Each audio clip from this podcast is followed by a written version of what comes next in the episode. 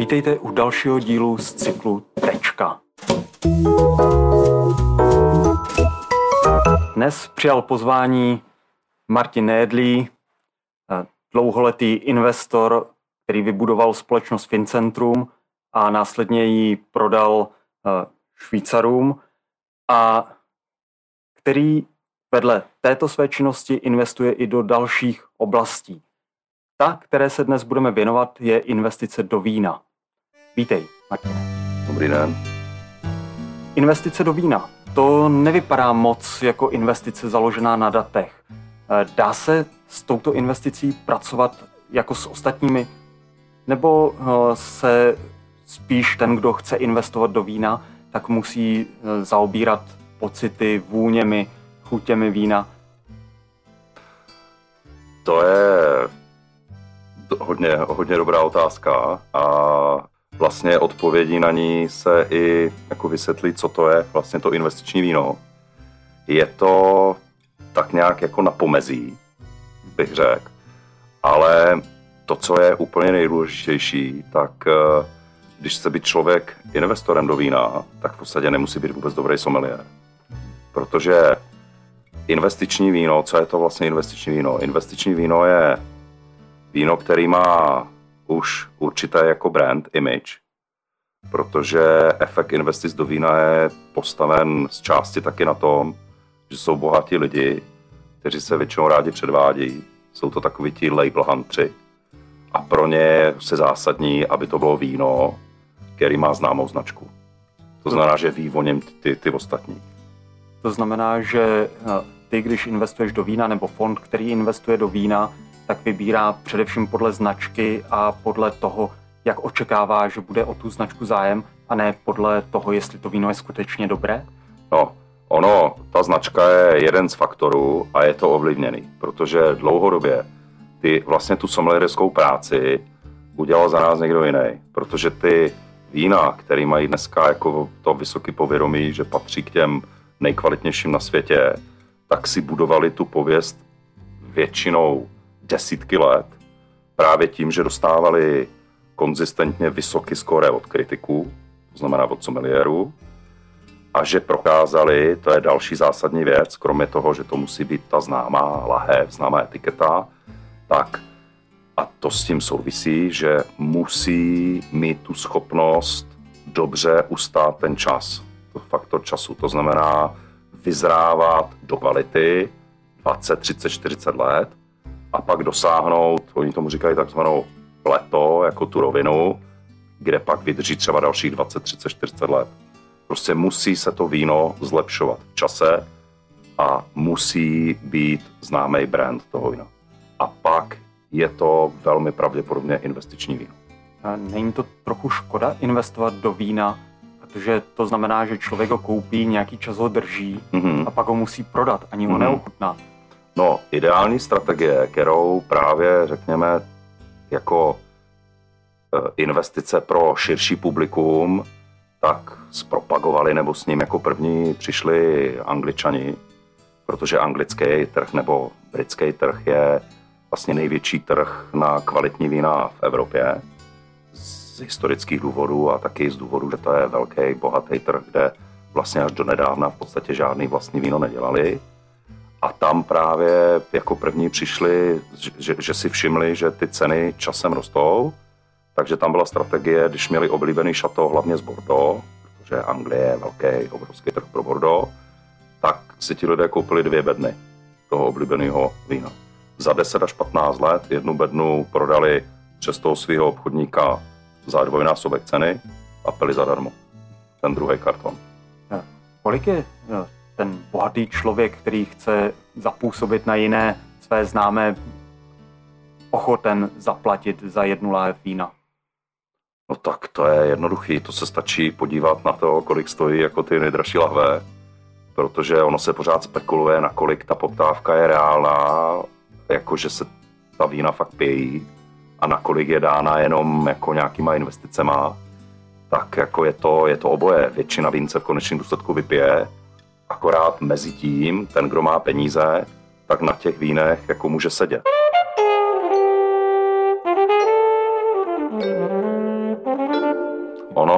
aby člověk jako trochu víc a snadněji pochopil ten svět toho investičního vína, tak si to můžete představit jako, že to je hodně podobné jako investice do nemovitosti. Je tam pár rozdílů, ale ten princip je podobný.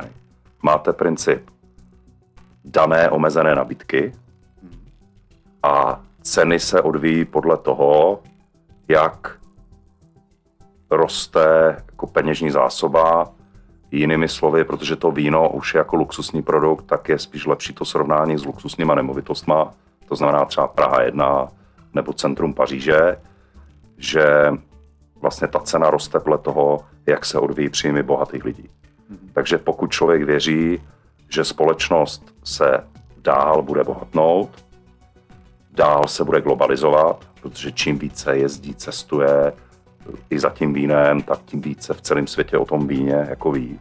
Takže pokud věříte, že dlouhodobě tyhle trendy budou pokračovat, tak investice do vína bude, bude vždycky úspěšná.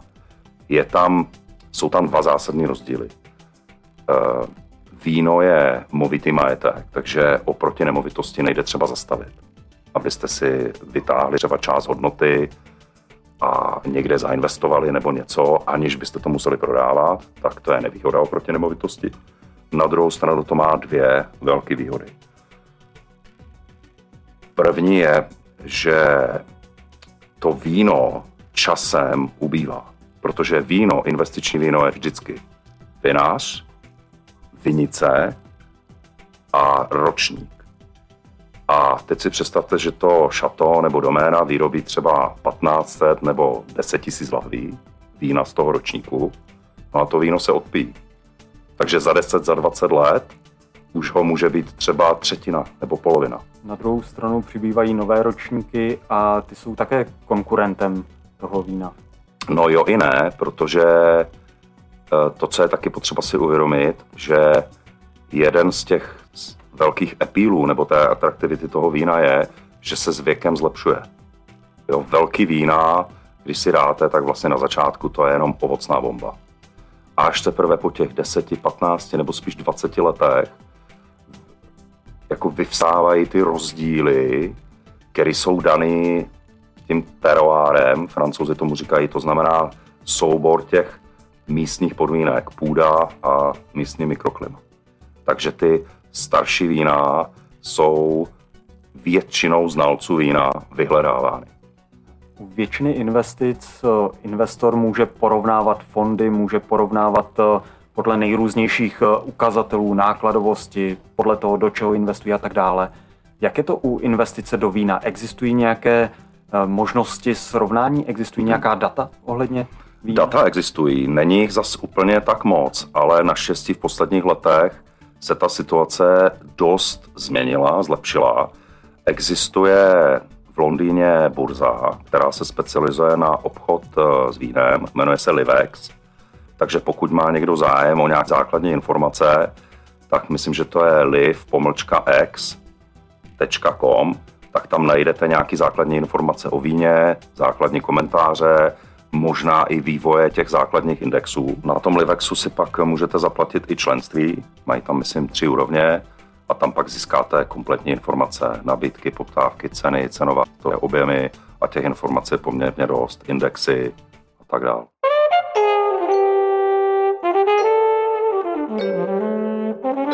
Říkal si, že eh, investice do vína začala v Anglii tak, že si eh, lidé koupili dvě bedny vína Jednu z nich po nějakém čase prodali za dvojnásobek a pili zadarmo. Jaká je nejčastější forma této investice?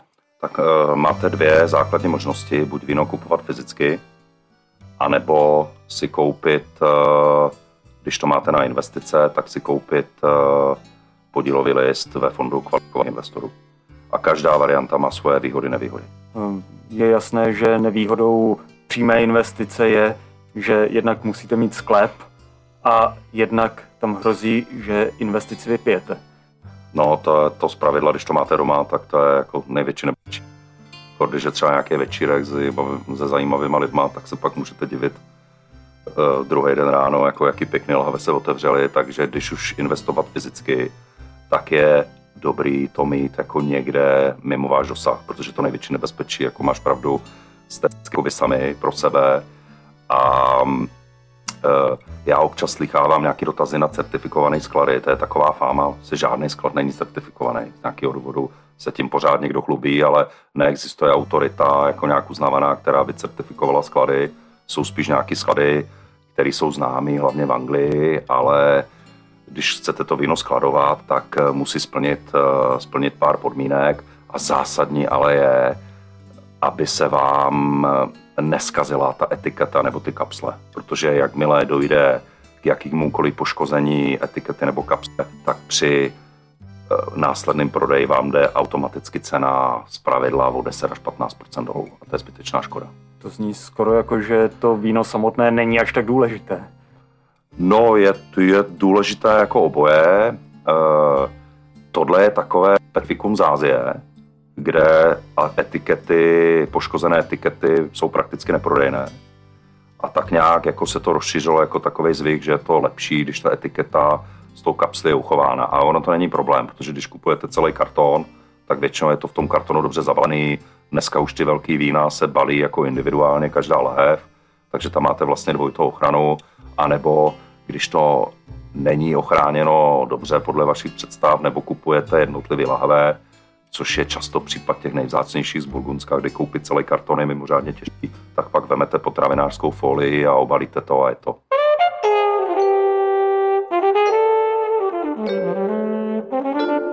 Ty investuješ do vína poměrně dlouho. Hmm. Jaká investice byla podle tvého názoru ta nejlepší, kterou si v této oblasti udělal? Obecně se nejlépe zhodnotili burgundská vína za posledních 5-10 let, v podstatě asi ever, protože to je ten svatý grál investora. Je to víno, který v 8 z 10 milovníků vína budí ty největší emoce. Takže je tam až fanatická poptávka Navíc je to takový jako na první pohled složitý. Takže někdo, kdo se vyzná v Burgundsku, tak má tak body navíc. A zároveň těch špičkových vín, to znamená Grand Cru Vinice a některý Premier Cru, se dělá málo. Představte si producenta, který dělá třeba 30 tisíc lahví. Tam je taková poptávka, že on by tu produkci prodal klidně desetkrát. A e, příklad třeba to víno opouští uh, vinařství pro klienty napřímo nebo pro importéry za třeba 100 euro. A když je to víno fakt to vzácný, špičkový, takový ten kultovní status, tak máte hodně bohatých lidí, milovníků vína, který to víno chtějí. Ale protože historicky nemají tu takzvanou alokaci od té domény nebo od toho importéra, tak se vytváří ten sekundární trh, protože je poptávka a ti lidi, kteří nemají tu přímou alokaci, tak podle té vzácnosti kvality toho vína jsou ochotni nabídnout třeba 300, 500, 700 euro. Ta cena musí být natolik vysoká, aby majitele těch alokací to podnítilo pár beden prodat. A tak vzniká ten sekundární trh.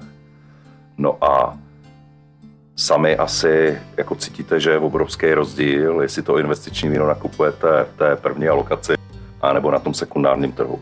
Bohužel dneska už jako dostat se u těch investičních vín, protože jak jsem říkal, ten svět investičních vín je v podstatě známý. To je určitá množina vín, z kterých my se pak snažíme vybrat ty, o kterých si myslíme, že by mohli mít největší potenciál zhodnocení. Takže vlastně to už každý ví, takže dostat se k těm alokacím přímým je v podstatě nemožný. Takže, ale i přesto v Premier Wines se nám to v nějakých situacích povedlo, ale celkově ten fond drtivou většinu lahví nakupuje na tom sekundárním trhu. Už po té první alokaci ta cena rapidně roste. Proč teda nezvýší rovnou ti producenti cenu? Že by mohli vydělat víc, prodat víno místo za 100 euro ho prodali za 200, 250. Ano, tohle je předmět častých diskuzí. Ono se to tak dřív nebo později jako stane. V Bordeaux, kde dominují obchodníci, to je taková aristokracie toho vinného světa, protože tam, pro vaše informaci, ten majitel šato, ten v podstatě nedělá nic. Ten dokonce, protože Bordeaux je jediný region na světě, který vyrábí investiční vína ve velkém množství. Všude jinde to máte fakt malou omezenou produkci, jenom to Bordeaux. Takže tam i historicky obchod s vínem se vyvíjel úplně jiným způsobem než kdekoliv jinde na planetě. Tam to funguje stejně jako kapitálový trh, že je burza, takzvaná La Place Bordeaux. A když si chcete koupit víno z Bordeaux, samozřejmě ty lepší a nejlepší, tak si to musíte koupit přes toho obchodníka, který je členem burzy. Jinak se k tomu nedostaneš. Takže ty šato nebo majitele šato nejenom, že neřeší vůbec biznis, to řeší ty negocianti, ti členové té burzy, ale oni se často nebaví ani s těma negociantama, protože existuje jak kurtier, který vlastně zajišťuje tu komunikaci mezi šato a tím negociantem. Takže v Bordeaux je to business. Takže tam třeba krásný případ byl ročník 2008-2009. 2008 byl, řekněme, takový lehce nadprůměrný rok. Marketoval se v roce, na jaře v roce 2009. Bordeaux se prodává en primere, vždycky následující jaro, léto po sklizni. Ekonomická krize. Hmm. Takže se ceny nastavily opravdu velmi rozumně. Pak přišel ročník 2009 na podzim, ročník století, obrovský hype. Prodával se jaro, léto 2010. Ekonomická situace už relativně dobrá. Ceny od šato v průměru šly na trojnásobek. Jo, takže ono neplatí historicky jenom to zlatý pravidlo kupovat jenom ty nejlepší ročníky. Prostě je potřeba hledat hodnotu relativní. A tam může potřeba trochu mít proto jako ten cit kdy se člověk pohybuje mezi těma vínama, mezi těma lidma, tak prostě získáte takový ten šestý smysl, kdy řeknete už, jo, tohle už je hodně drahý, tohle je naopak zajímavý, tady záleží. A to Burgundsko je právě zemi jako sedláku. Tam většinou tím, ten majitel té domény e, dělá v těch vinicích nebo v tom sklepě. Tu je potřeba si taky uvědomit že v tom Burgundsku, kde teďka ty ceny jako opravdu jsou relativně dost vysoký, pro některé lidi až šílený, tak ta prosperita tam trvá 15-20 let. Oni ještě před 20 lety museli chodit do práce, aby se uživili a to vinařství měli jako koníček. To jsou prostě zemědělské konzervy v Burgundsku. Takže tam se to přizpůsobuje té ceně hodně, hodně dlouho. Je uh, nějaký potenciál nebo šance, že by se i některá moravská vinařství stala investiční doménou? Spíš ne, protože obecně kvalitativní úroveň moravských vín je taková, že třeba já osobně nepiju, protože mě nebaví. Dokud tady bude ten typický moravský přístup, že mám 3 hektary a dělám 10 odrůd, protože to klient chce, dokud nebude specializace na jednu odrůdu, tak se to nikdy nestane.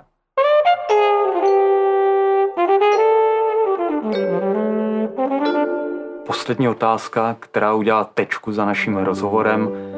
Jaké nejlepší víno si v životě pil?